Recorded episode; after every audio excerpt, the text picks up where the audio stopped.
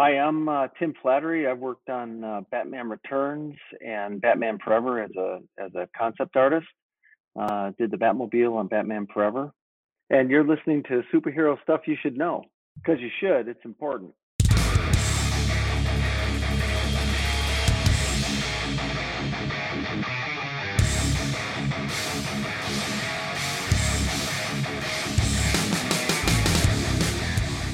All right, everyone. Welcome once again to another special episode, another special interview from Superhero Stuff You Should Know. This is once again the man who knows too much about Batman. This is Ben Wan, and with me, as usual, It's Andrew, everybody, and I can't wait to talk about Turbo Man for three hours. We could do that too. maybe another episode. so, we, uh, for those who have been following us for a while, you know that we've done a lot of episodes on the concept art for a lot of the 90s Batman movies, and we were very fortunate enough to have somebody involved with the concept art who uh, found our episode on the Batman Return stuff, uh, commented on it, wanted to uh, share more about it, and I was just like, well, who am I to turn that down? Of course, we love these stories. This guy knows way more about what happened behind the scenes than I do. So we're bringing him on. He was involved in both Batman Returns and Batman Forever, involved in many of the designs for the Penguin Army in Returns or the Batmobile in Batman Forever. Please welcome Tim Flattery. Welcome to the podcast.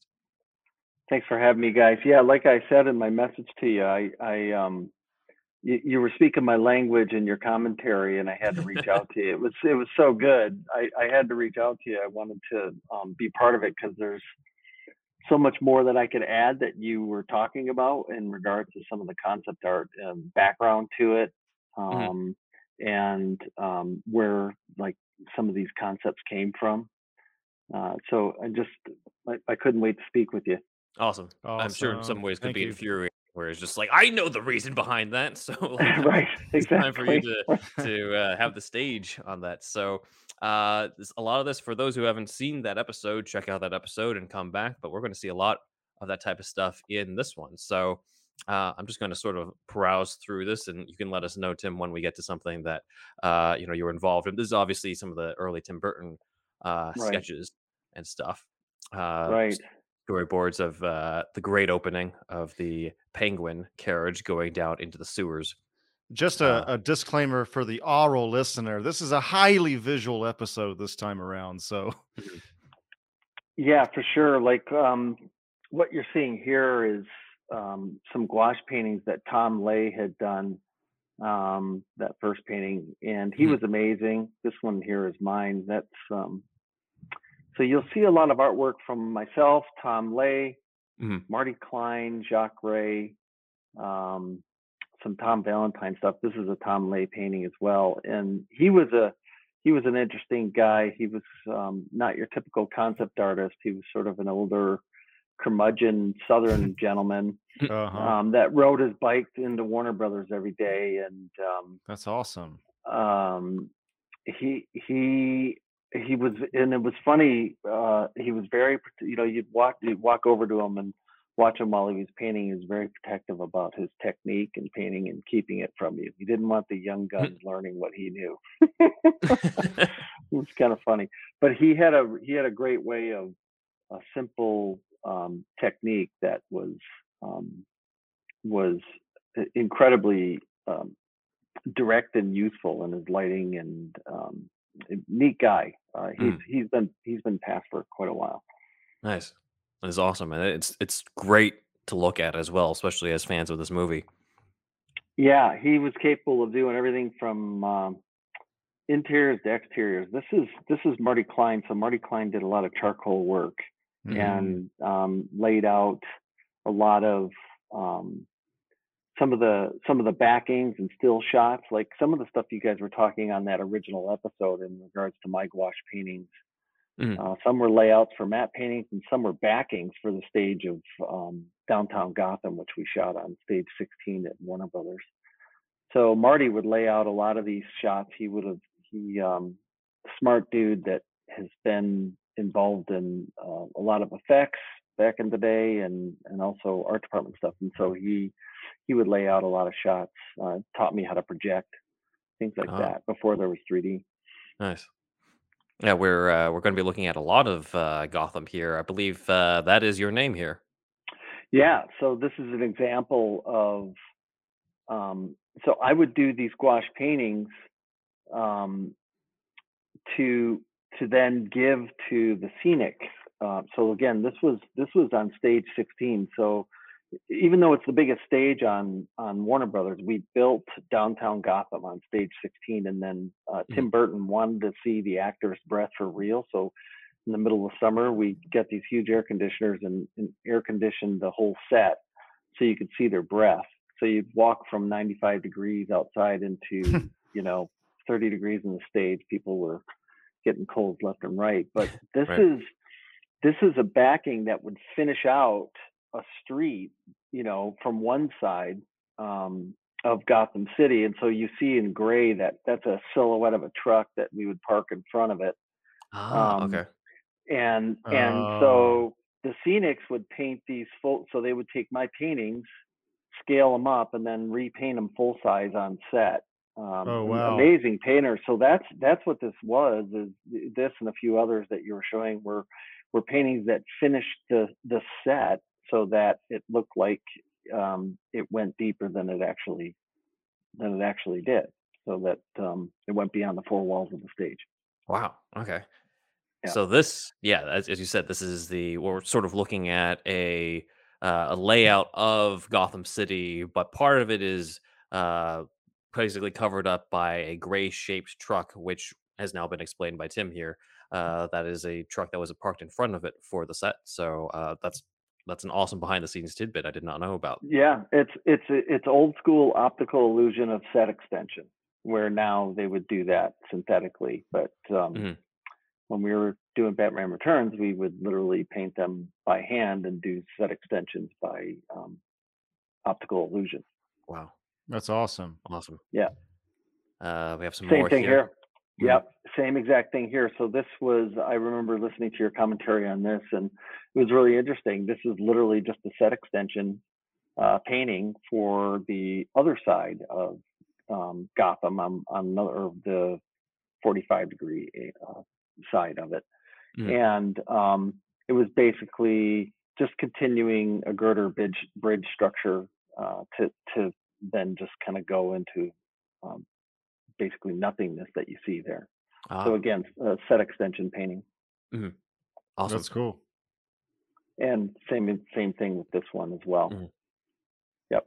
Beautiful. I love So it this depend- uh, Gotham in Christmas time type of feel to everything. Yeah. Again, Tom Lay, um, and you see the simplicity in in how he paints, but he gets all the information in there. So um, obviously, there's a lot that goes on in the rooftops of Gotham in this movie, and so um, you know he he laid out a lot of this stuff. And again, I should say all this under the direction of not just Tim Burton, but the production designer Bill Welch, who was Mhm. um, yeah, just incredible. Learned a ton from him. Yeah.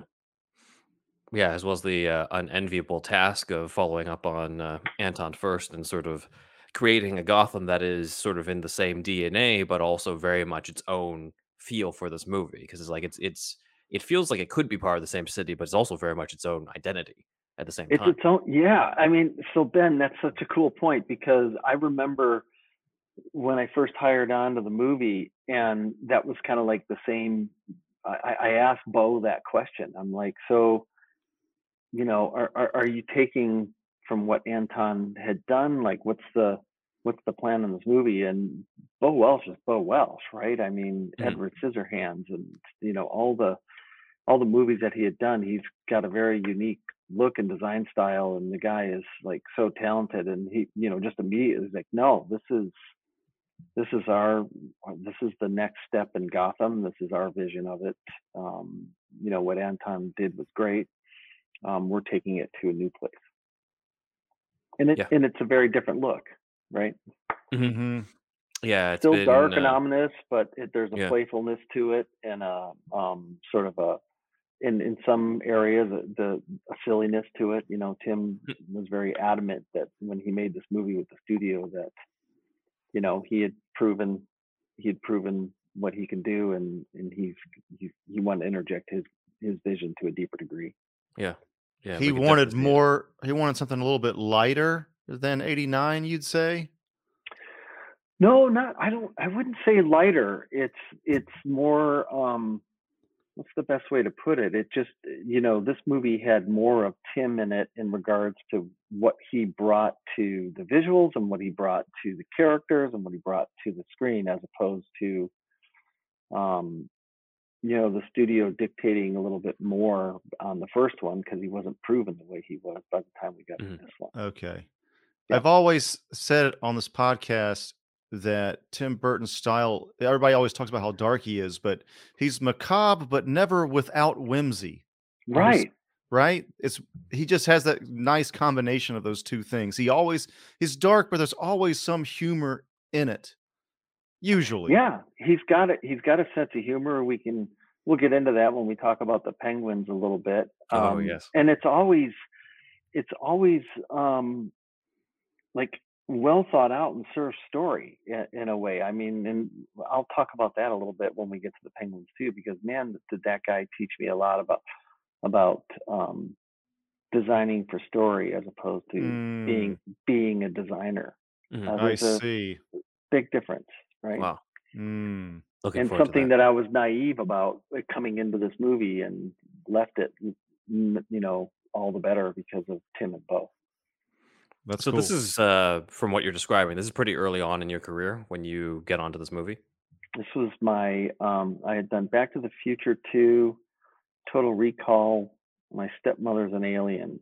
And so this is my fourth, this is my fourth movie. And I was, I was, you know, your fourth movie, you're green, right? It's done Mhm. over a hundred now. Um, but yeah, so this was early. This was really early for me. Gotcha. Gotcha. Uh, yeah, and then for those who don't know as well, uh, Tim has gone not just doing the Batman Returns and Batman Forever, but uh, you've been on a number of the Marvel Cinematic Universe projects. Mm, Yeah, I lost count. Uh, Um, I just uh, well, I did Love and Thunder that just came out, and I also worked on Wakanda Forever, Black Panther Two, which comes out in November, Ooh, that's awesome, And- man. and then like uh, you know the Infinity War and Endgame and uh, Winter Soldier, Captain America, Winter Soldier, and Mhm. Aw, Ant Man. man. Yeah, a, a bunch. I I love the Marvel universe. Um, I love this stuff. If, if it's science fiction or comic books, you can you can count me in. Those are, those are my loves. awesome. I also wanted to say Bumblebee fucking ruled, bro. So thank you for that. right on. Yeah, The best Transformers movie ever. So there that is. Mm. I'm gonna agree. I'm gonna agree, Andrew. Yeah. for sure. Um, Yeah. I worked Oh. on that one and uh, another so one, good. and yeah, Bumblebee's got a little more, got a little more soul to it. Yeah, Mhm. heart and soul, man. That's what we needed. Yep. hmm Uh, let's see. So we've got a little bit more of Gotham before we start going into some of the character stuff. I think based off of how I organized this uh, the last time that that we did this. Uh, it's just again just really cool seeing Gotham that feels very much like a continuation of the '89 movie, but also very different on on its own sense.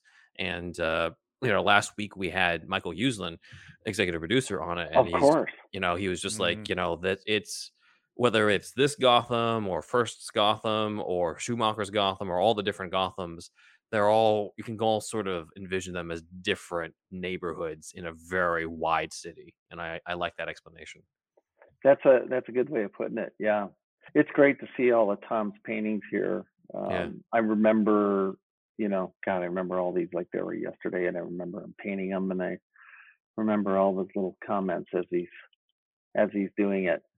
We were all in the same room together. Do you guys remember that story where Sean Young, you know, showed up on the at the at the studio as Mm. Catwoman to try and Yeah. get that?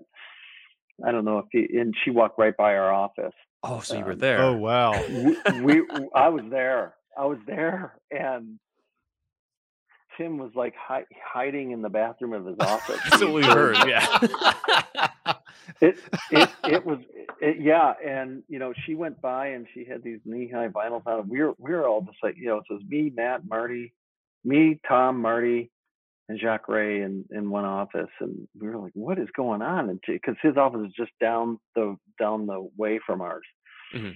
and she was pounding on there trying to get in, saying, you know, I I almost died on the first one. I died to get on this one. Anyway, it didn't obviously it didn't work out, but jeez yeah what was funny was she she had seen our, the publicist on the movie, Michael Singer, was kind of walking away down the courtyard below, and from the back, he kind of looks like Tim Burton. He's kind of had a big head of hair. Have you heard Oh. about this?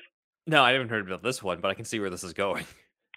She because she had like a, I'll call him, I don't know, what do you want to call it, a bodyguard or somebody with them, and they each had a walkie-talkie, and she was Whoa. on, she said, "That's him, that's him," and the guy ran down there to get him, and he grabbed Michael, and you know they realized it wasn't him, and so he went to the print shop, and the next day he showed up in a T-shirt that said, "I'm not Tim Burton." It was hilarious.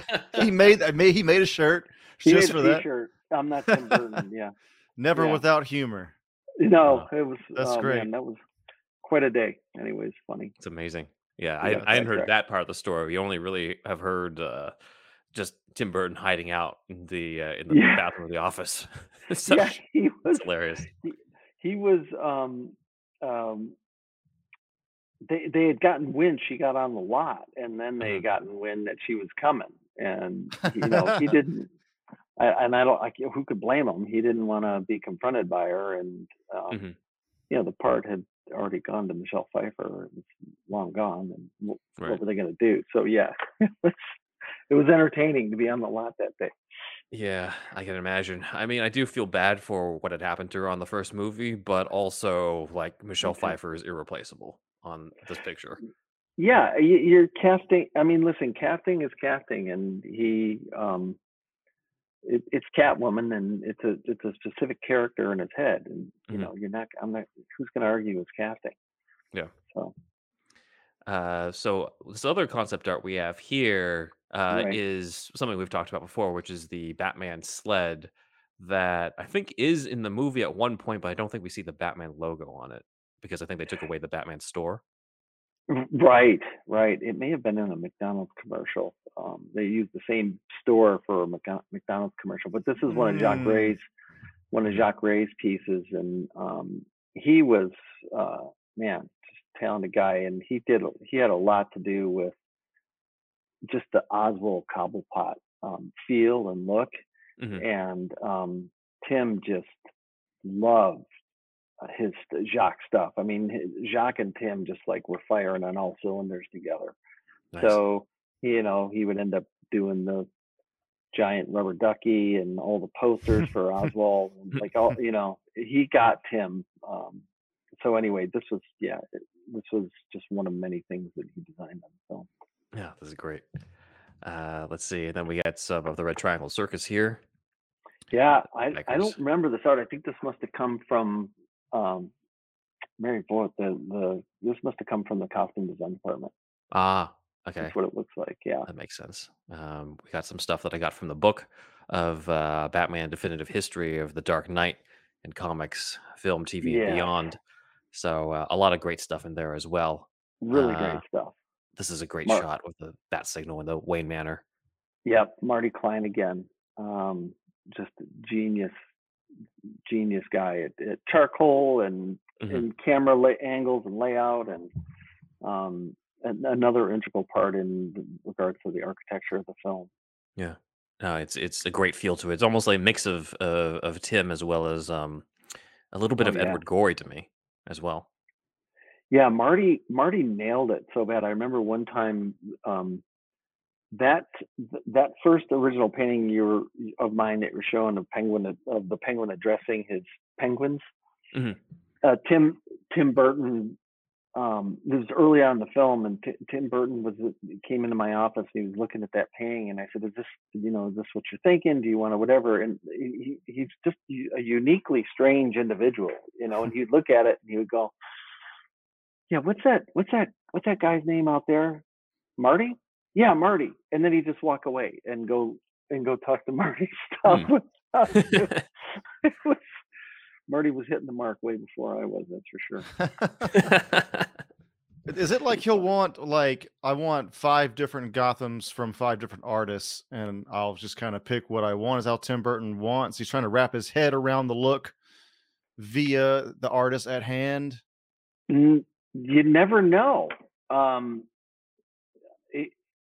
it, was mostly most of most of the direction came from Bo Welch and his meetings with Tim. Okay, But Tim was also Okay. but Tim was also hands on where he'd walk through like the the story about the penguins is one of those stories. So when he was connecting with you, he he would direct you. Um but he but then like when you were looking for specific direction it, it, you may not get it because he wasn't connecting with you at the time and it would come through Bo, you know. Okay. Um, obviously Bo's the production designer and so overall look. So most most of most of it would come through Bo and what you would rely on um, through him. But um, you know, Tim was you'd see him a lot and he'd be hands on, but whether or not he was interacting with you on on the on a level of like, no, put this over here and make this this and this, Mhm. um, didn't happen as as often as you'd like. Okay. Gotcha. Gotcha. Um, now, I know this uh, has Marty Klein's name on it, but I was wondering if you could chime in on a bit of a debate that we had with some of our fans on this bats. Andrew knows where I'm going with this. Here we go. So, um, in the script, and I believe in this concept art, it, it's supposed. It seems as if there are actually meant to be mirrors. Uh, these are supposed to be, I guess, circular mirrors around Bruce's house that will reflect the bat signal into the room. However, from the movie, and for many years, I guess fans have been like, "Well, he's just got like bat signals on his rooftop. Doesn't that sort of ruin the thing?" But I'm like, "Well, wait a minute. If it's supposed to be mirrors, then that wouldn't give it away." But uh, is that sort of what the thinking was on this, uh, or what it's supposed to be in the movie? Th- you know what, Ben? This one I I can't remember. We I we'd No have worries. to ask Marty. He'd be able to tell you. I I don't remember. I barely remember this drawing, and I remember all the drawings. Um, No worries. so I don't. remem- I Mm. don't. Yeah, I wish I had the answer. Marty It does know. lead into a great iconic shot though of Keaton standing Yeah, up right in front of up the bat and- signal yeah. though. So Yeah. uh, I probably wouldn't trade that for something that's quote unquote more realistic. No. Right. Right. Oh, look So- at that. I, I I don't remember that either. Yeah, this is a one this is another one that kind of shows like, oh, it's a mirror. It doesn't actually have the bat signal part on it. Right. Right. Uh, let's see. This one looks like it's probably That's a Jacques Rey. Um, this was actually he did Ah. this art for the crew T-shirts. Oh, cool. Oh, That's And awesome. so that's we awesome. we all everyone got a T-shirt um, with this, and this was you know like kind of approved through Tim and all that. But this was the crew T-shirt, and Jacques Rey did the did the art in Tim Burton style, as you can see, just like Mhm. you know um, rough pen and ink. yeah. Do you still have your crew that. shirt? No, mine's disintegrated. now. Oh I, w- man. I wore it, man. I wore the hell out of it, and um, it's been long disintegrated years ago. Okay. Oh, Yeah. man. Uh, some One guy my my favorites. Some guy at my work showed up with the Super Mario Brothers movie crew jacket, and I was like, "Oh god damn, this is a this guy is an OG." yeah, some of them you really cherish, and Yeah. Back in the day, like sometimes you get crew jackets that were like the satin, the old satin. They Yeah. were horrible, and you just never have it. Then they started getting better and better, Okay. and um, you know, and, and then they then they they got um a little more sophisticated and not like making a big bold you know logo on the jacket so Oh, that you could actually wear them in public and not you know look like an idiot but um You mean But- really and- cool? or, or really cool depending Yeah. on whatever the movie was oh, right, right, right. yeah Let's see. Um, not really sure what this is. Another me either version of recognize it. Batman. And then there was this white Batman that Andrew got really excited about because of the He's whole, cool. You know, the camo of the snow, which is awesome. But I don't know if this is like for the movie or for merchandise. You know? that's merchandise i don't that, that wasn't production art for the movie that i remember that i remember Okay. and his his uh chest logo is completely different Yeah, yeah. Mm, I, that's I saw true, that yeah. too. Yeah, that's, That's very. true, yeah. It's more Mazzucchelli, like Frank Miller esque, and not the, yeah the that's oval. that's not the bob ringwood um chest plate from returns Yeah. Uh, let's see more of the Jacques uh, Ray. yeah Jacques Rey doing the the stuff that comes out of the Batmobile in order to take Yeah. down the guys on stilts. So that's pretty Yeah. cool. Uh, he and I windshield shared a bunch of yeah the windshield wiper exactly. uh, he and I shared a bunch of kind of responsibilities on vehicle stuff in the film, and like I did the one where the fenders blow off, right? The missile, the bat missile that goes Oh yeah, tight alley, and he did a lot of this this this other stuff here. Yeah, awesome. Uh, let's see, we got some more storyboard stuff. We got the design of the Arctic world. yeah, uh, and uh, we we really we we really liked showing some of these to Daniel Waters when we had this because he had originally written the whole idea of the like Arctic world being a in a full on amusement park with like a roller coaster that there was supposed to be a fight on early on, and obviously that got cut. But it was cool sort of showing this to him just to see something tangible, the show that an idea that, that got brought to life that didn't necessarily get brought to life in the movie itself. yeah, yeah, for sure. Um, and that's what Marty and Tom's work was was uh, um, reflecting. Mhm. This is fun to see. I don't, I don't. Um, I did The all these alternative umbrellas, and then I, yeah, and I, um, I don't know where those sketches are. I have, you know, some of my artwork, but I, I forgot all about these.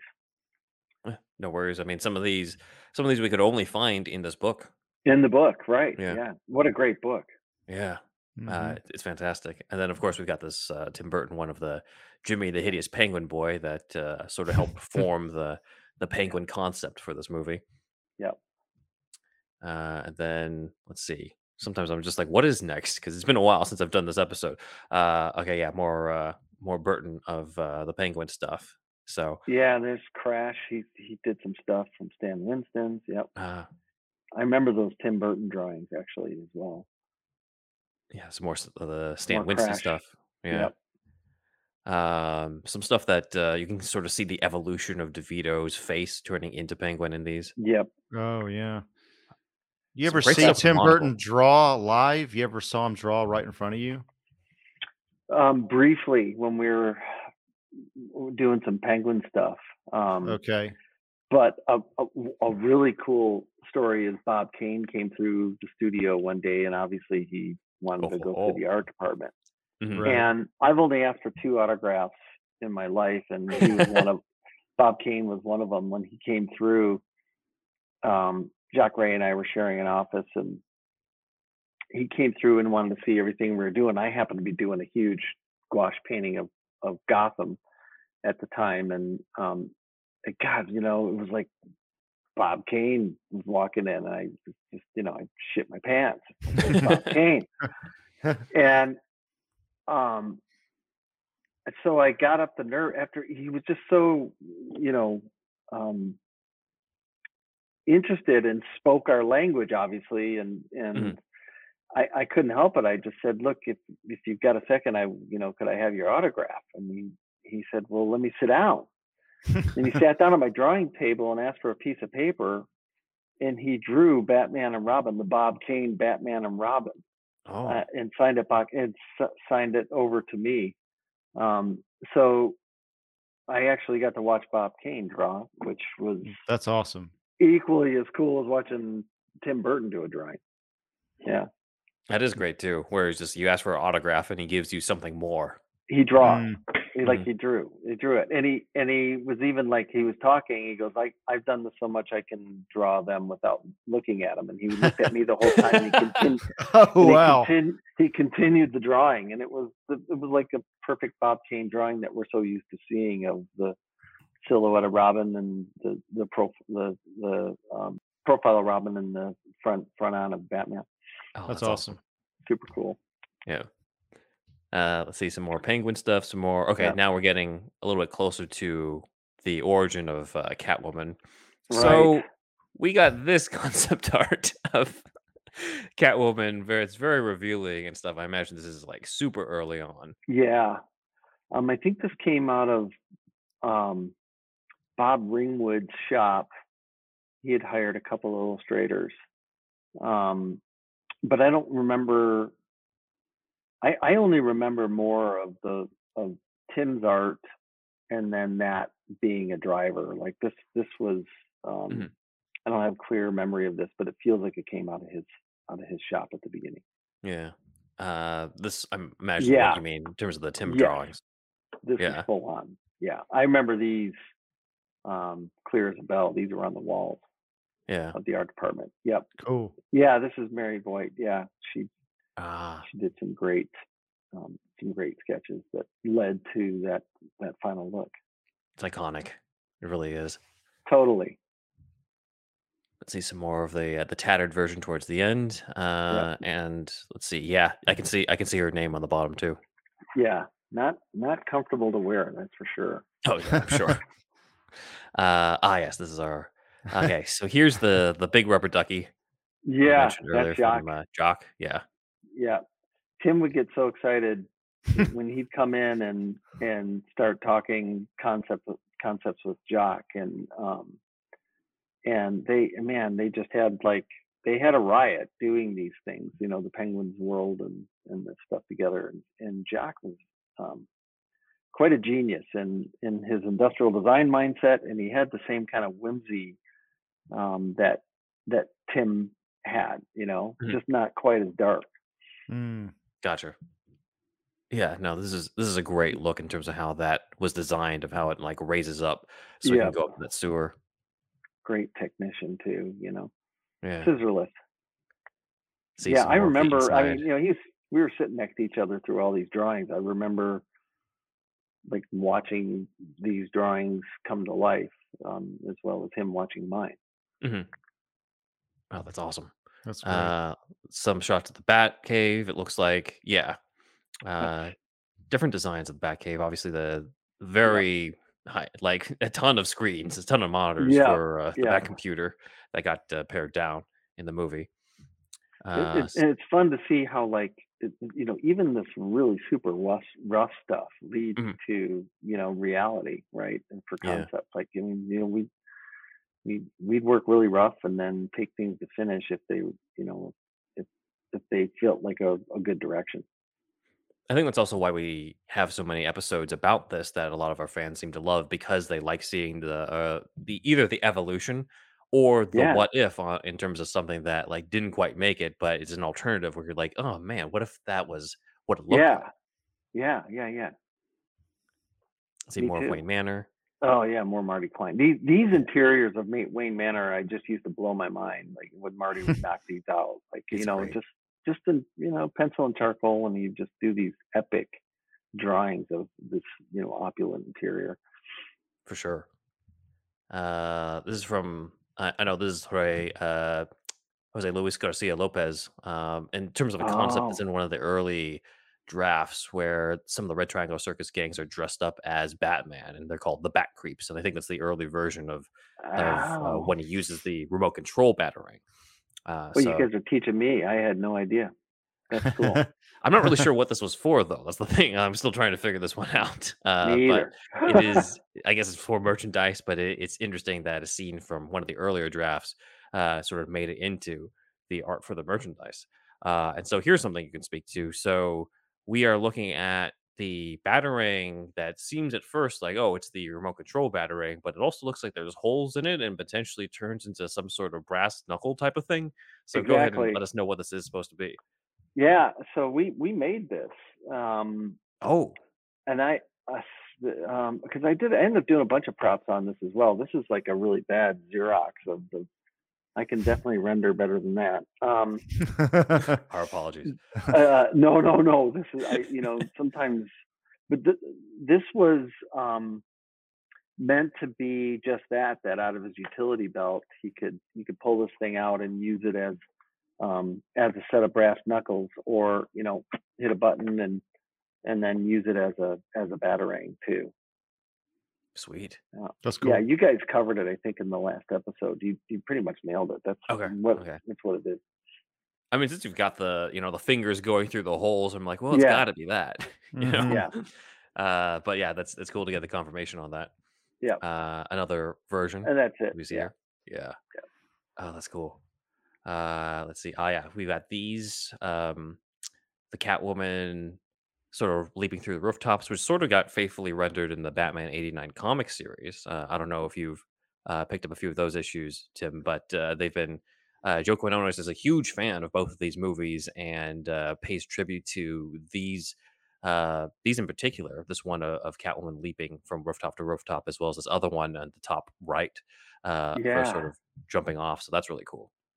Well, there's a this this is Michael Jackson who was a story one of the Marty Klein did storyboards as well, but Michael Jackson did um, a, a lot of the boards on the movie and um, kind of a soft-spoken dynamo. But man, his his shot shot selection and angles were just like you know iconic, like you see Mhm. here. Um, every frame he composed was the guy just you know oozes cinematic excitement, Oh, yeah. drama.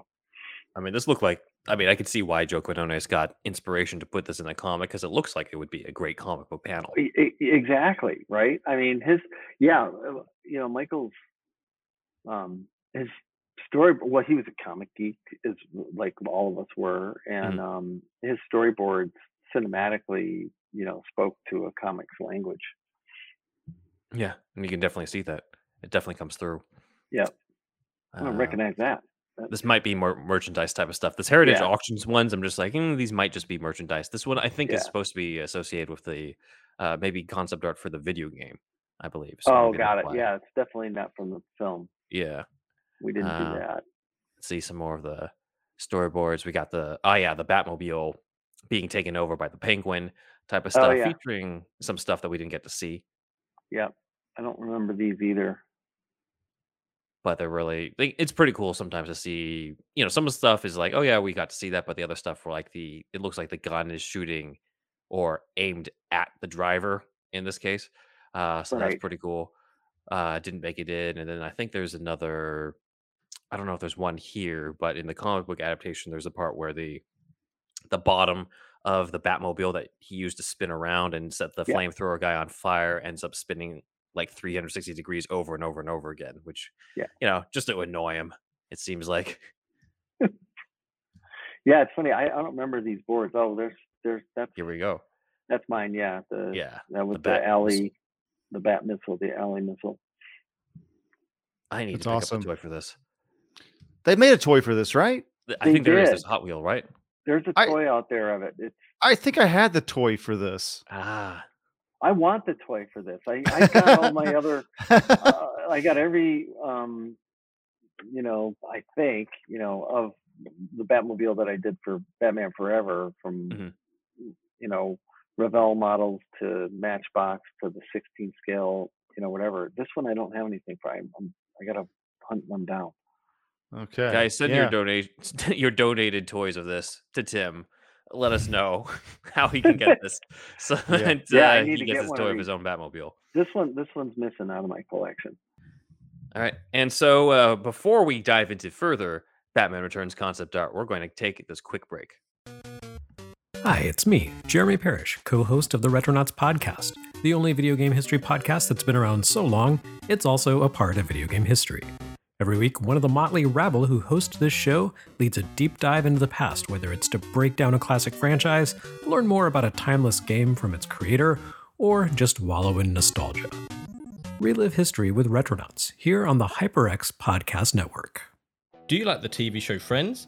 Then check out Watching Friends with me, Mark, And me, Ryan. every week as we go through every episode of this iconic TV show, giving you behind the scenes facts, our thoughts on every scene, and some personal stories. Do you know which actor can't remember how many seasons of the show there are? How about the one common household object that could never be seen on the show? We've got the answers and more as we explore Friends in depth every week. Watching Friends, only on the HyperX Podcast Network. Fight inflation the old fashioned way by spending less money. Check out the HyperX store at Amazon.com to find great Prime Day deals on July 12th and 13th. Stock up on new gaming gear so you'll be equipped for the new launches and content drops. Mark your calendars and set your alarms. Deals like this won't stick around long. Class is back in session, and HyperX has the grade A gear you need for dorm life, remote classes, and for schooling folks online. Shop the HyperX back to school deals going on at hyperx.com to help make your return to student life a breeze. Comfortable cloud headsets can help keep you focused in as you cram for finals with some lo fi beats and stay productive with lightweight pulse fire mics, responsive alloy keyboards, and more. Keep your GPA and your KDA high with HyperX products and accessories. Today's episode is sponsored by our friends at Manscaped, the leaders in below the waist grooming. It's back to school time. We want to make sure you pack the essentials to have the best gear yet. The Manscaped fourth generation performance package is just that. Be ready for whatever it is in your daily schedule this year. It's the perfect package for your package and includes the brand new Lawnmower 4.0.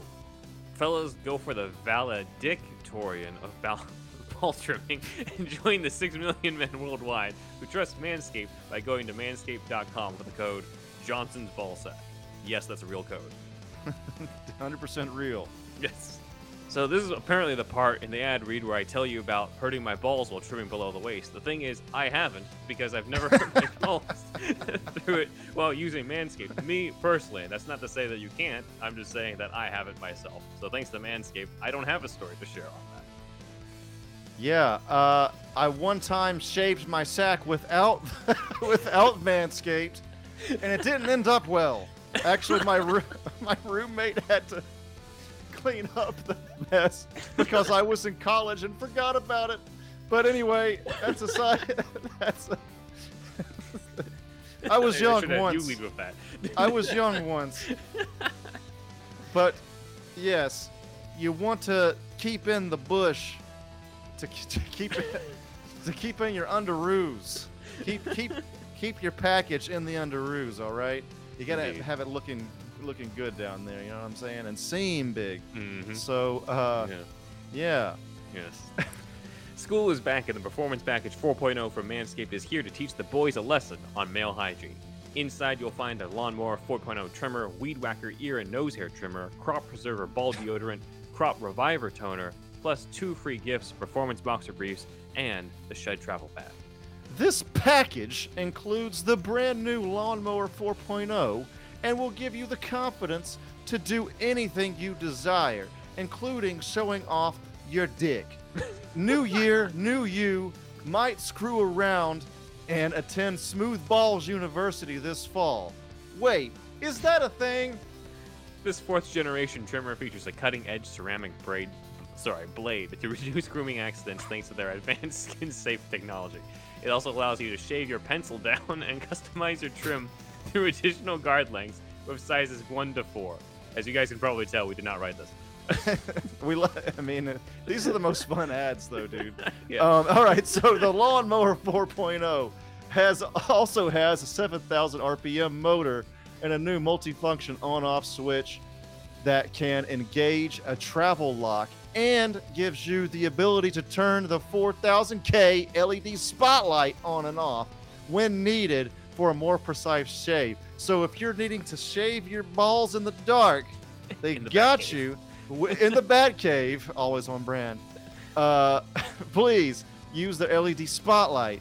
Hmm. And uh, did I mention it's waterproof as well? So if you want to shave in the dark, underwater, In Atlantis.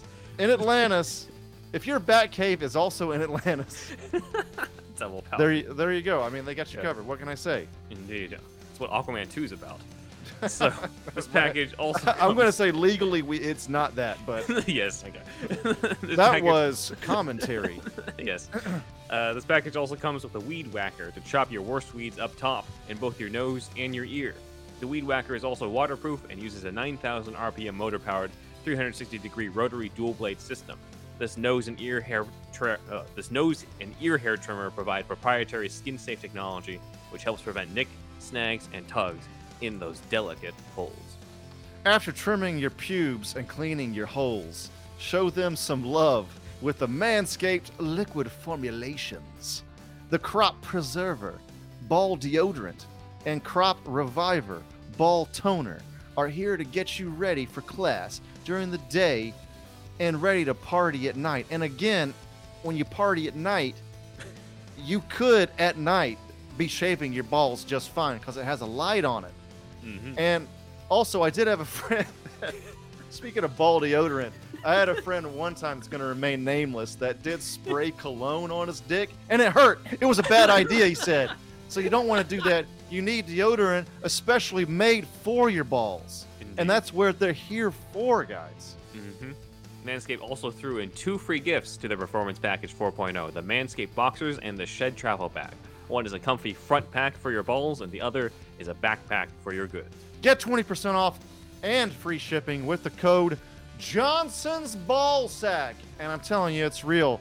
We've Yep. had a lot of people talk about this, asking, and at 100% real, uh, we wouldn't be doing these actual official ads if it Mhm. wasn't real. so, yeah, 20% off plus free shipping with the code Johnson's Ball Sack at manscaped.com. Take the last line, Ben. This year, graduate with a degree in clean balls from Manscaped.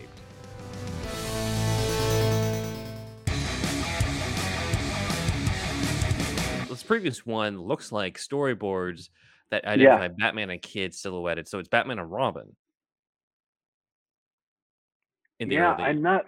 I, versions. I'm not familiar, and I don't remember. Um, I don't remember anything being developed with with Robin, at least from from where I was at. Either that, or I forgot. I mean, there's there's also a possibility that they had already cut him by the time that Yeah. you uh, had been involved, which I think would make sense too, because it's Yeah. he's not in the in you know the final drafts anyway, so it, it kind of makes sense that there wouldn't be a ton of type of stuff for uh, the character. You know, there's a lot of people who are just like, oh, like what's the concept art of of Marlon Wayans' Robin suit? I'm like, I don't think there was one. Like, it's just it's not one in the script. I don't think it, it ever got that far for this. no, no, You know. no, nobody developed anything for Robin that I Yeah. know. of. wishful thinking, I think, on the, Yeah. uh, the fans' part. But Oh, now we well, I'm- start getting into the some fun stuff. The well, penguin. Let me grab my penguin. I, I got. He is I going. Let's see if we can go without cutting this. He's going to get his penguin shot. He's I've got, back. Got my. He's got a penguin with it in his hand. he has a pet penguin with a rocket launcher attached. to it. Well, it's not. This one was in the movie. He's got an actual penguin Yeah, animal was, at his house.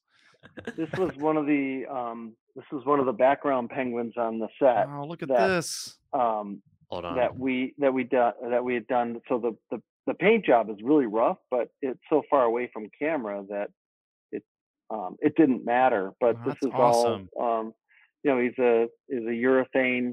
It's all urethane, all soft. Um, so I've got this guy. He's, Amazing. he- he's it's one of the it's one of the one things that sits out 100% of the time in my in my home. So I'll have him sitting here while we talk about this stuff. oh, perfect. Perfect. That's awesome, man. So, So uh, um, take it away. All right. So this is this was doing these rocket pack penguins, believe it or not, like was like one one of the turning points of my career because of how much I had learned. Um, and there was just something in the script about uh, you know the penguin you know communicates with his with his henchmen and his penguins Mhm. and and i was just thinking like well i don't i mean like how does he how does he just communicate with them? Like how does that happen? Do they read his mind? And so i started doing these little just these little two minute sketches that you see you see how rough they are. And the the one sketch where you see um on the bottom right where like his his brain and skull are kind of exposed i was thinking well you know maybe there's like electrodes that are plugged in or they wear little helmets where there there's electrodes plugged in and they and that's how you know he communicates with them is through you Mhm. know there's some technology there i i like in my own way i had to make sense of it Oh, and- sure. and it was one of the days that Tim Burton was walking around with Bo, and and they they walked by my desk, and this caught his eye, and he he looked at this because he hadn't wasn't like dialed in yet. This was still early days, and he looked at this sketch, you know these these sketches, and he and he looked over at Bo, and he said, "Yeah, we you know we got to do this." And, and I was like, dude, this what does that mean? I mean, it, it's kind of in the script. And he said, and he looked at me and he said, I'm going to give you some reference. Um, hold on a sec. I'll be right back. And that's when he brought this this book of Joel Peter Witkin, and I can share my screen um, if you want me to to Yeah. explain that to you, um, because I didn't know I didn't know who Joel Peter Witkin was, and when I was talking about designing within story, this was my this was my introduction to no, you you can't think like a, a straight designer. You have to think in story, and um, this was getting inside of Tim Burton's head in a way that like you know I never expected. Mhm. Um, so sorry, let me. Uh, No problem. Okay, here we go. So, for those of us who don't So- know, uh, who is uh, Joel Peter Witkin? So I'm going to get to it. So Joel Peter Witkin. Um, this is kind of this is Tim going. Have you ever heard of Joel Peter Witkin? um, and I'm like, no. And so he brings this book over and he goes, this is this is what I this is what I want him to look like. And this this guy um, basically photographs the macabre, um, but Mm, but it it had the circus freak element um, to it that Tim wanted, but I didn't get it at the time because he would he Joel Peter he'd like get cadavers and cut them up and photograph them, or he would do like um, like this image here. oh, oh this man. is this image is called the kiss, and he was going through the book with me, and he'd point to this and he'd go, you know, like this, and I and I'm like, what? what does this have to do with penguins? Uh, exactly and and so this, th- like for instance this was a cadaver and the artist uh, bandsawed the head from the back open and then opened it up and hence called the kiss um but he'd get to images like this and he'd be like you know like this i want it like this and i i was scared shitless i didn't know what he was talking about Man, it's insane. because he you know he's truly just on a different plane. Mhm. and so again like you know for he, you know he'd get to these and he goes you know like this.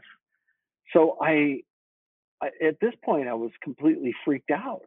Um y- this is like full on you know now looking back i totally get it. Um you know when you look at this i mean he wanted he wanted s&m carnival dark humor all packed into one to serve the atmosphere of what the penguins world was Mhm. and i was so naive at the time i was taking the book for what it was as opposed to thinking about it within story and within character um uh, this one here you know like so uh, the general energy as people the vibe of it people say these days that's what that's he, that's what he wanted you to take from these images and throw Yeah. that into penguins right and and i i was like how how do i i'm he left the book with me you know he wanted me to to to get into it and and i was you know scouring through this trying to make heads or tails of it and um finally just speaking with Bo Welch you know and Bo Welch was the one because tim he would he would give me this and just expect me to get it and articulate it because it's it's it's second nature you know it's his language it's his world. And Bo Welch was the one that was able to bridge that gap for me Mm. of like no this is about this is about the character and the you know the um the feel. So so he, and he was like you know this is these are carnival freaks circus freaks. You know you've got to think about that and that's why it led to so i i, I did a lot of research on like well what penguin is going to lend itself best to a circus freak you know Mhm. so um that's what led to these guys Oh, that yes. We love you these. know you've got the lottery ball you know grenade launching penguin you've got the i noticed you guys showed a, a drawing of crash but the, this originated from mine um but you Mhm. know the flamethrower or you know machine gun uh penguin or you know the, the the boxing glove guy or this is you know, you know texas chainsaw massacre you know leather i like that guy uh, penguin right and so we would show these um, to him, and he, he, you know, he wouldn't. He would get a chuckle and and appreciate them, but they weren't hitting the mark, you know. So he wouldn't really respond. And um, I didn't speak Tim's language as well as like Jacques Rey did. Um, so I just I I kept trudging through with you know working with with Bo until finally we added more kind of like you know sort of the S and M gear, which led to this sketch, and that's when that's when it Yeah. started happening. So the little helmet that you see on top of the um, on top of the penguin, right? Like, okay, so this is a picture of the actual guy that's sitting next to me. Mhm. So little antenna. So some of that concept stuck with the with the end concept, and so um, between Rick Heinrichs, who is a great production designer now and was Tim Burton's kind of right hand, you know, obviously Nightmare Before Christmas and all that. Between him um, putting his two cents into it, Chris Ross, who built the maquette of this whole thing, a bunch of drawings from me and, and Bo Welch, we ended we ended up with with this design, and um, it, that was the journey from Joel Peter Witkin and me just being completely panicked to then finally, you know, getting to it. And, and Catwoman had a big influence on it, just in regards to Circus Freak slash a little bit of S and M slash um, whimsy. Mm-hmm. Um, and what was funny is we built these to go on real penguins as well. I don't know if you guys had heard those stories. Yeah, we heard Um, that it's, it's a good it's a good mix of uh, real penguins with uh, puppets. Yeah. So the, so these these guys, um, there there were there were penguin wranglers that basically were you know they'd come in and try and put this gear on these penguins, and they you know it turns out penguins aren't really fans of having S and M gear put on them. and, and they're you know they eat fish so their bills are serrated so they would like you know when they bite you they they kind of poke in and grab flesh twist it and pull it off so these guys were getting beat up by these live penguins so they they anyway they figured it out and were able to work their way around it between gloves and holding their bills but um Mhm. yeah so this is this was stan winston's the emperor penguins that um, we did and these were all pup, puppeteered and then like this is a shot of the actual live penguins going down the main street on stage Ah. 16 which was hysterical watching them w- w- waddle together as a group with these rocket packs you know kind of going back and forth it was absolutely hysterical um, on the on the set this was I, there's this guy reza who uh, i guess off my website he interpreted um, my designs into these stylized characters, and it's some of the fun, my favorite things I've ever seen. Um, That's awesome. so those are. in there. I know. I love his interpretation of the designs.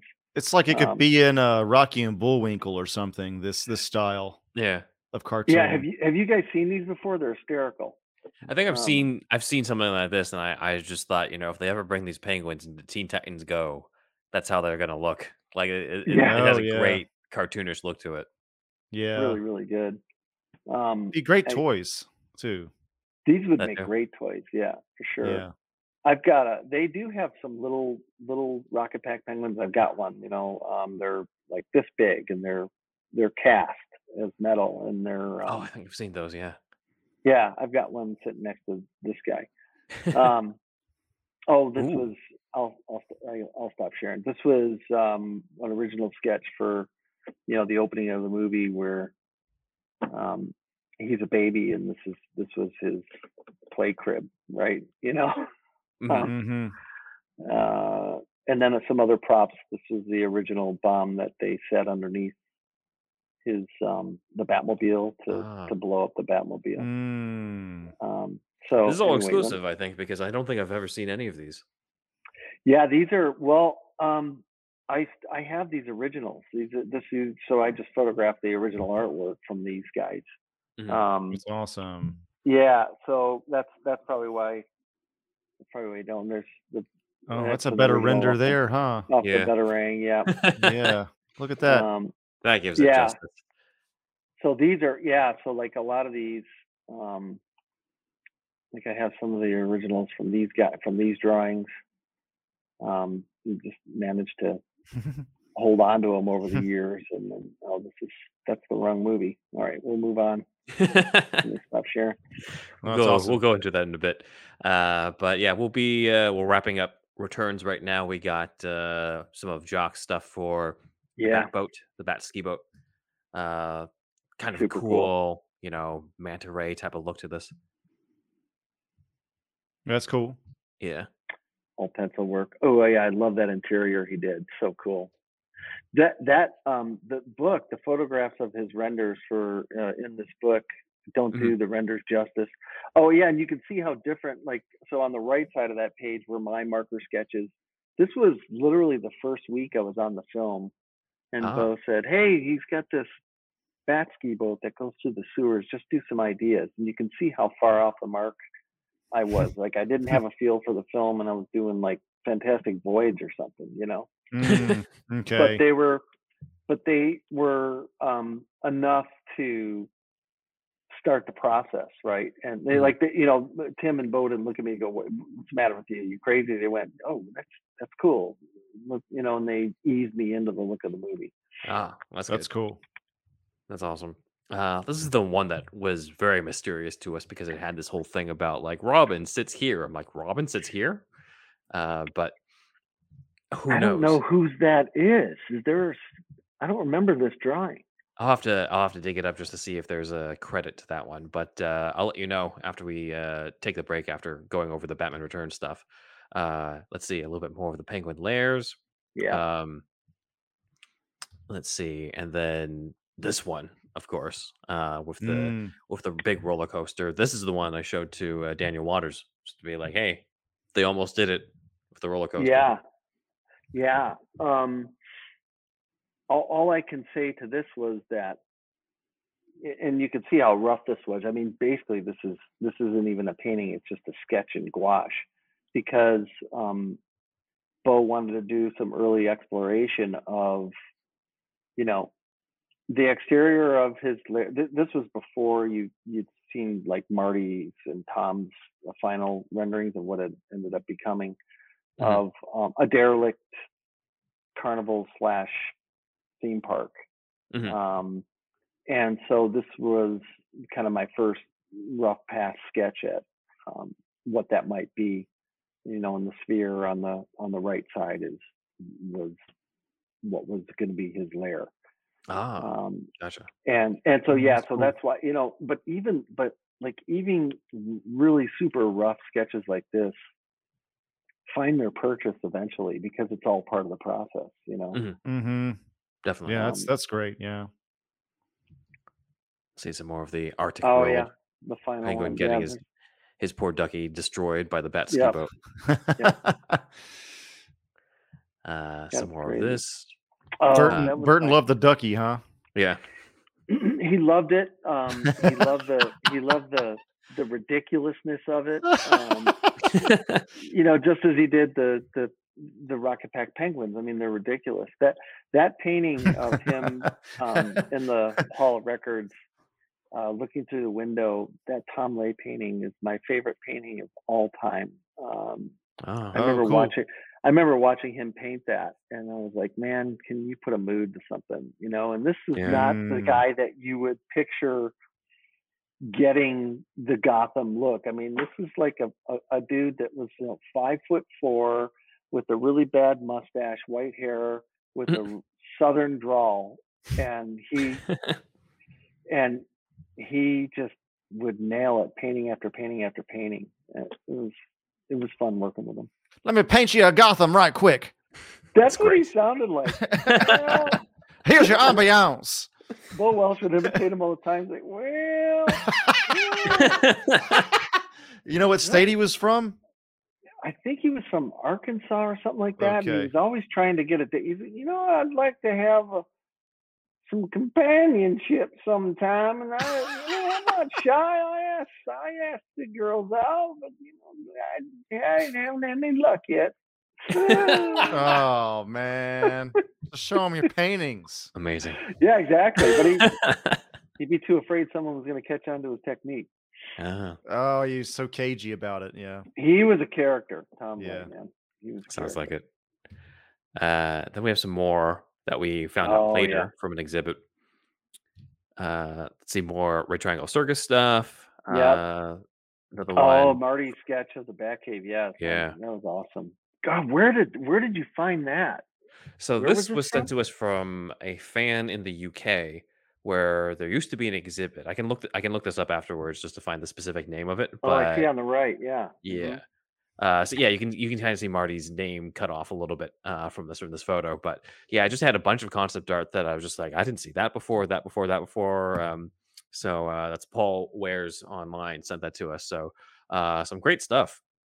Yeah, and that that's like that's like full on Bo Welch, where you know the ridiculousness of that Batcave and those skinny little walkways of like how in the hell is he going to get across there and on and Mhm. on and and um yeah and Marty would just yeah this these interiors of the Batski boat were just so cool. Yeah. Mm. Jack Uh, was just look at that. Oh my yeah. god. I'll look at what exactly the uh, the big part of the the Batmobile actually does. So that's so cool. amazing. More Wow. of the uh, the uh, sled actually in color this time. So Yeah. that's cool. So good to see these. More of the Batski boat. Yeah. Ah, Mm. so Oh my god, I can't I I remember I forgot all about this. you gotta tell me what this is because it's like he has a parachute.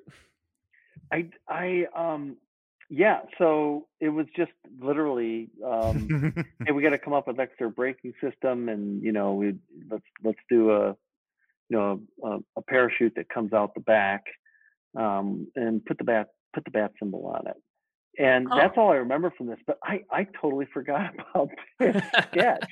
I can't. Uh, that's crazy. Is Oh, this in that great. this this exhibit as well? It, it looks like it. Yeah, these this particular section is uh, a bunch of the photos that were sent to me by this fan. Okay. Um, Yeah. I don't know if it's an exhibit Wow. that's still up. I'll I'll get the specific name to you so that you um, might learn a little bit more about it. But I it's it's not one that I've had access to. Uh, Wow. But yeah, this is once I saw your name on this, I'm like, wait a minute, I got to ask about this parachute thing. totally forgot. Well, that's all I can tell you. I mean, I totally forgot about this completely, and I don't remember. I don't remember the full concept of of why it required doing a rendering of it. I, I wish I remembered. I can't remember. They could have Probably just had been to just- brainstorming that type of stuff. Yeah. yeah, Had to break before hitting somebody. I don't know. Yeah. Yeah. I mean, definitely wasn't in the movie. yeah. for sure. Yeah. Maybe they were thinking about it before he hits. Uh, you know, he's able to take control back and hit the brake before hitting the old woman. Yeah. So Maybe. maybe, that part. Yeah, Uh, let's see another one. Another back look at Marty's. that. Yeah. Yeah. Uh, another look at uh, Oh, the yeah. interior of Wayne Manor. More stuff here. Um, this looks very Yeah. much, yeah, like Marty's stuff, as you said. That's all Marty. Yeah, God, we draw a lot, didn't we? We put a lot of, That's awesome. A lot of artwork. paid off. Ooh. Oh, the Shreck. Yeah, this was fun doing um, a lot of the Shreck stuff. Mhm. Um, you know, obviously, uh, Felix the cat had a was a big influence on this. And this is something that Tim was heavily invested in in regards to, um, you know, the aesthetic of how you know how this looked. Mhm. Uh, and it was Mm. prominent in the movie, obviously. so. Totally. Yeah. And, you know, I forgot said- about that sketch too. I wish I had that original. as you said, like it's story and design, right? Because you you need this cat in order for Selina to have the inspiration, as well as her own cats, to don the Catwoman suit almost like in a mocking way to her boss as she's Yeah. planning her revenge on him. So it's Yep. it it all comes together. Uh, another look at the Gotham that we saw earlier. You can Right. kind of see the reflection of a Jack Nicholson statue on this at this exhibit That's cool. More Gotham stuff here. Uh, and then, oh yeah, another one from Marty on this, and some more Rubber Ducky, Yep. more Umbrella stuff as well. There's just a That's ton at this exhibit. I'm just like, why? Why am I not there? That's what I thought. yeah, I these are photos. these are all my umbrella sketches. Like we did, I did a bazillion ideas for this, just for one quick shot of him taking her across the skyline. Ah, oh yeah. See some more Cobblepot Manor right over here on the left. So God. that's awesome. Uh, let's see. Ah, the cemetery scene as well. That type of look. Uh, Cobblepot So for mayor. This is the kind of stuff that Jacques would do, along with everything else that like Tim would just. They were just, you know, just firing on all cylinders off of each other and having. I mean, he had so like they had so much fun just doing the whole mayoral campaign part of the movie because it was so absurd, right? You know, Mhm. and um, Mhm. and and Jacques' feel to this sort of Marxist, you know, graphic and all that stuff. I mean, Tim just loved the stuff, so it was fun to share the office and listen to them, you know, going through these all this art artwork and and like campaign um, posters and all that stuff together. It's It's, great. funny you got a Perfect. guy that like is capable of this and capable of doing amazing hardware and the interior of the bat ski boat and all that. Like the guy just can do, he could do anything. You know, a lot of concept Oh, artists yeah. are just really good at certain things, and Jacques could do, he could do it all. That's That's awesome. great. Yeah. Ah, little penguin getting tossed into the river. Very sad. Yes. Very sad. don't don't throw your kids into a, a wintry um, river or they'll come Mhm. back and try to kill all the firstborn kids with Gotham flippers. City. Yeah. Oh right, there was a that that bottom painting. Bottom I, one, yeah. Um, yep, I remember that one. So same thing, just sort of like okay, you know, let's hone in more on the lair. Oh, that's good. These are just Uh, really rough, like half day, you know, little sketches. That Mm, must be But they're great glimpses for us, you know, in terms of, of seeing all the stuff that was developed, the evolution of it getting into what we ended up seeing on screen. yeah. There's so much that goes into. I mean, just like on any Marvel movie I work on, it, whatever it is that makes it to the screen that I've done, sometimes there'll be 80 versions before we get there. Oh, You know. wow. a hundred versions. Right, Just right. Some more of the penguin lair here, penguin himself as well. Um, some more of the uh, another look at the Yeah. campaign headquarters. More Tom Lay paintings. hmm Spotlight on Penguin, more of the Bat ski boat. Yep. And um, these were interesting to me. I feel like the answers, you know, Occam's razor, you go for the simplest explanation, but some of the concept art here have a blue and gray Batman, as well as uh, there's your Gotham as well uh, on the right. Uh, as well as we have a purple suited Catwoman after this blue uh, blue Batman, but I'm going to guess that's less of a concept for the actual costume and more of just like eh, it's just just put her in there, kind of just like how she looks like in a lot of the classic comics. This I can explain to you. Mm-hmm. Um, yeah. So these are Tom Lay paintings again, Mhm. and um, Tom, I- he's completely unfamiliar with the characters. It's just only what he would know from maybe you know the TV show. So he was just throwing the characters in there for scale. They have nothing to do with the costume design.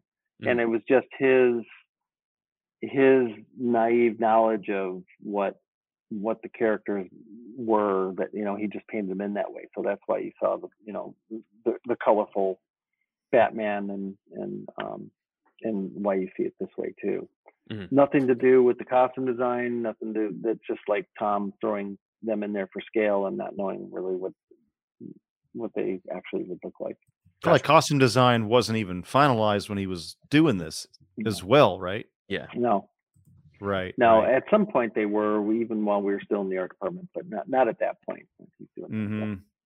Mhm. Okay. Gotcha. Uh, all right, so Anne Peanut has joined us for the finale of this, and uh, we're we uh, have uh, basically gone over all the concept art that we have of Batman Returns uh, with Tim, but we are going to bring him back for talking about Batman Forever. But uh, before we do that episode, uh, any closing thoughts about uh, your time on Batman Returns? Yeah, this has been great, guys. I um, I, I I enjoyed this as much as I thought I would, and I'm looking forward to talking about Batman Forever and the Batmobile um, next week with you. There's some great stories there, um, and it was really fun to look at all this artwork and see stuff that I completely forgot about, and again listen to your commentary and and the stuff along with like being able to share some of um, my experience from the day, bringing that forward, and and also um, just reliving those days. So I, I thank you for that. I appreciate it. It's a lot of course. fun. Well, thank you. Thank you. awesome work, man. Thanks. Good talking with you. Yep. And with that, that is superhero stuff you should know. Big thanks to Dan for gathering or regathering all the concept art for this and showing it to Tim. So that was awesome.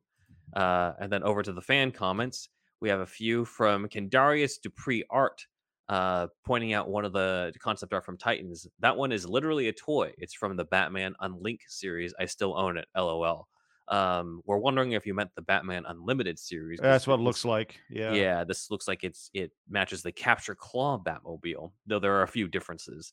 As you can see here, we don't have the uh, sort of gold awning thing that connects the two uh, wings in the back, which I'm kind of glad they went away with the Spoiler. concept art. Yeah, the spoiler. That's the proper term on that. Yeah, the spoiler in the back. That's what I know about cars. Dude, So, yes. I don't know much myself, but yeah, the spoiler. I remember people talking about spoilers in high school. Yeah, So, yeah, whatever. I don't need to see that on a Batmobile. I don't need it. But you know what? I like this toy though. Other than the is cool. spoiler, uh, Yeah, like it's the right kind of simple design. I think this is. I, I would have bought this. Mm-hmm. oh, that's great. Yeah. So that's cool. Uh, we got another comment on the uh, the we call it the Clown Gang episode, but it's the uh, the the Batman Returns actors reenacting the deleted scenes episode. Uh, Cybertroop Studios says, "I'm going to guess Ben knows the scene in question, even with the inserted screen grab later on this video. But to back up what Greg Cummins said at the 1938 mark, the acrobat thug, as well as the knife thrower dame, snake woman, and sword swallower, all are seen, albeit briefly." Coming out of apartments with Gotham's wealthy firstborn sons in their hands as the circus train pulls up in the scene right before the climax. The three of them are shown placing the babies into the train's cages, just as the silhouette of Batman appears and proceeds to apprehend the organ grinder by grabbing him from above. The acrobat thug's appearance can be viewed at the 110 mark in this video uh, that Cybertroop link. Yes, thank you uh, for that. I also had Dan uh, find that, get us the screen grab, and Andrew edited that into the part of the episode. So Mm. Thanks for that. Uh, great video. Once again, such amazing insight here with all three actors. Branscombe Richmond said it best in that the Red Triangle gang makes up a lot of the runtime in Batman Returns with their everlasting presence. They may not have many lines, but they're always doing something, and their actions keep the story moving along. I definitely think a lot of the non-acting listeners slash viewers will get a unique perspective with this one, finding out what it is like for the non-star slash day players on a huge movie like this. Also, to this day, I have to say the Red Triangle gang remains the most memorable gang in any Batman film or any superhero flick for that matter. Keep up the great work. We got to send this to the to the guys, Yeah, Ben. This is a we'll send this one over. great yeah. comment. This is Yeah. great. Thank you. Yeah. Uh, will do. But yeah, thank you, Cybertroop Stu- Studios, for this one. We definitely a lot of the purpose of that one was, of course, to to do exactly what you said to to highlight the, the people who aren't the major stars. They're not on the marquee. They're not on the the poster and stuff. But they they be they contribute so much in you know the 30 seconds to a minute that they show up on screen, and it's uh, it was great to be able to to show that appreciation for them. Mm-hmm. Uh, last one is from uh, Gary Devlin. Uh, this is amazing. Love those two clowns, especially. I'm also not one for speeches, so I'll just say, NECA, you missed. These two need special action figures ASAP. It's true, man. Th- Yeah. These these would sell for Yeah. sure, for sure. NECA or McFarlane or somebody get on it, man. Yeah, yeah. We definitely love to to have uh, you know Branscombe, Henry, Greg have their own action figures for this stuff for what they contributed to this movie. So Yeah. awesome. All right, over to the shout outs. Oh man, we're already here. Can't believe Mhm. it. All right. So we want to thank everybody up on the board here and some people that have joined us recently at the $1 tier. Uh, might include Benjamin V, Chris F, MetaGeek, Chuck, ATWT, Chris R, and Chris M. And we have our The other Chris's love supporters. Yeah. Yeah. And uh our other supporters as well are up on the board here. Thank you for that, everybody. You can get on the board at the $1 tier. That gets you that there shout out. And then the $5 tier gets you a whole new show. This show you're watching right now is every Monday for free on YouTube. But then we have a whole other show every Friday, every week at the Patreon uh, tier behind the paywall. And uh, $5. Join it. You can even binge it and then Mhm. cancel, unsubscribe, whatever you want to do. There it is. Um, I'm sure we've had a lot of people do that already, but right. we probably we probably shouldn't say that too much, but we keep saying it anyway. anyway, so yeah, it's five dollars, and then together ten. We have our ten dollar tier. That's our monthly meetup. That's a monthly live show. Call in with us and talk with us once a month. We have a topic at hand and something to react to. Sometimes depends on the month, but that's uh, the ten dollar monthly meetup tier. And of course, just like uh, how uh, other Patreons work. If you're at the $10 tier, for example, you get the one and $5 tier benefits as well. If you're at the $5 tier, ben- if you're at the $5 tier, you get the $1 tier benefit. So there that is. And uh, also, we have merch at uh, superhousepod.redbubble.com, superherostuffpod.threadless.com, Ben Manzacula, Indeed Wizard, mug, shirt, shower curtains, and all the rest. Artwork by Stefan Santa Cruz. And you can send us some audio to superhousepodcast at gmail.com or just drop us a line in general. I'm Thunderwolf Drew on Instagram and Twitter. Thunderwolf lives on YouTube. ThunderwolfDrew.com has my whole portfolio except for AmanoRecon.com. That is A M A N O R E C O N.com. This is an original idea. Right now, we're very close to finalizing our four minute pitch video uh, that would be on the Indiegogo page. Indiegogo is like Kickstarter, but a little bit more geared towards uh, short films and uh, films in general. I think Marc Bernardin used Indiegogo, maybe Kickstarter. I can't remember. Hmm. Anyway, because he had to fund his own thing. Um, but yeah, so uh, this is an uh, R-rated. Um, think X Files and Stranger Things meets Power Rangers, basically. Lots of blood in it as well. Uh, and this poster here is by Zach Zachary Jackson Brown. And uh, yeah, it's coming soon. I know I've been talking about forever. We're we're we we uh, crossed more of milestones recently, but more on that later. Ben, Shout out to Comic Capital on Instagram as well as the Everything Entertainment Club on Clubhouse. You can follow us on social media on Twitter at Superhouse Pod, Instagram Superhero Stuff Pod. Uh, what am I looking at? Oh yes, TikTok That's- Superhero Stuff we're not on TikTok too much TikTok. lately. uh, Vero Superhero Stuff Pod. Uh, my website is benwanwriter.com.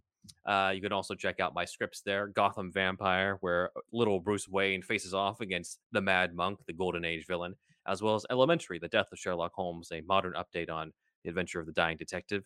And for a change of pace, Curb Your Enthusiasm, Disneyland, the Curb Your Enthusiasm episode they could never make, where Larry goes to Disneyland. You can also follow my YouTube channel. In this link is in the description below. Uh, you can follow and find out Doctor Who, the Rodent of Time, an audio drama I write, edit, and narrate, in which the Eighth Doctor meets Miyamoto Musashi in ancient Japan. You can also follow my Instagram at Benwan Writer, as well as my son's Instagram, my cat, Alfie, at Alfie Pennyworth Cat. Uh, and if you have an Alfie yourself, as well as Peanut, who was very much featured earlier in this episode, cameo get- yes, little can his MCU cameo. Uh, then yes. you can uh, basically get the Whisker box, the only cat box for the crazy cat lady and gent. And if you don't have a cat, but you have a dog instead, that's cool too, because you can get the bark box, y'all. Give your dog exactly what they want with the bark box. First month off is free, valued at $35. And you can get that promo link from us at superherostuffpod.com slash shop. You can get all sorts of stuff, including the Batman 80th anniversary book by Andrew Farago and Gina McIntyre that even, uh, you know, Tim Flattery seems to love as well. So you can get that from our shop. That can basically kick back some money over to us. That's an affiliate link, as well as enhance your collection and give you uh, some ownership over copies of this concept art as well. And then lastly, Manscaped. It's a real ad, everybody. This promo code does work, and it is Johnson's Ballsack. It has been approved by Manscaped. You have to use it yourself if you have to believe it, but you can get 20% off plus free shipping by using the promo code Manscaped. I mean, Johnson's Ballsack at manscaped.com. I mean, if you want to test the veracity of this code, Mhm, feel free to go to manscaped.com and put it right there in uh, at checkout. mhm. Uh, so yeah, it's Johnson's ball sack, all one word, no apostrophe or anything like that. Johnson's ball sack, 20% off and free shipping. Make your platinum package, your package a platinum package with with the platinum package 4.0. Uh, you know, shave down the bush into something presentable with the underoos, man. You know what I mean? Come Mhm. on. You want to make your dick seem bigger, and uh, if you're going to be showing it off, you know, make sure it's uh, looking good. You know what I'm saying? Mhm. I mean, the women out there, they're doing all kinds of uh, work trying to make make things look good. You know what I'm saying? Yeah, so you got to do your part, man. You have to do your part in, in the war. you have to do, yeah, you have to do your part. Contribute to your Mhm. balls, Yes. To your sack. I do wonder what our guests think when they get to this point of the episode. They're like, I "That- we I don't remember this part. It's like I skipped, recording." I skipped the manscaped ad in the middle, and I got this one again. Thanks for the time codes there, Ben. yes. Oh man. Big thanks to And Dan for Big those. thanks to Dan. Yes, thank you. And uh, let's think of the uh, Batman Returns when we could do. Uh, if you didn't see this episode, You missed.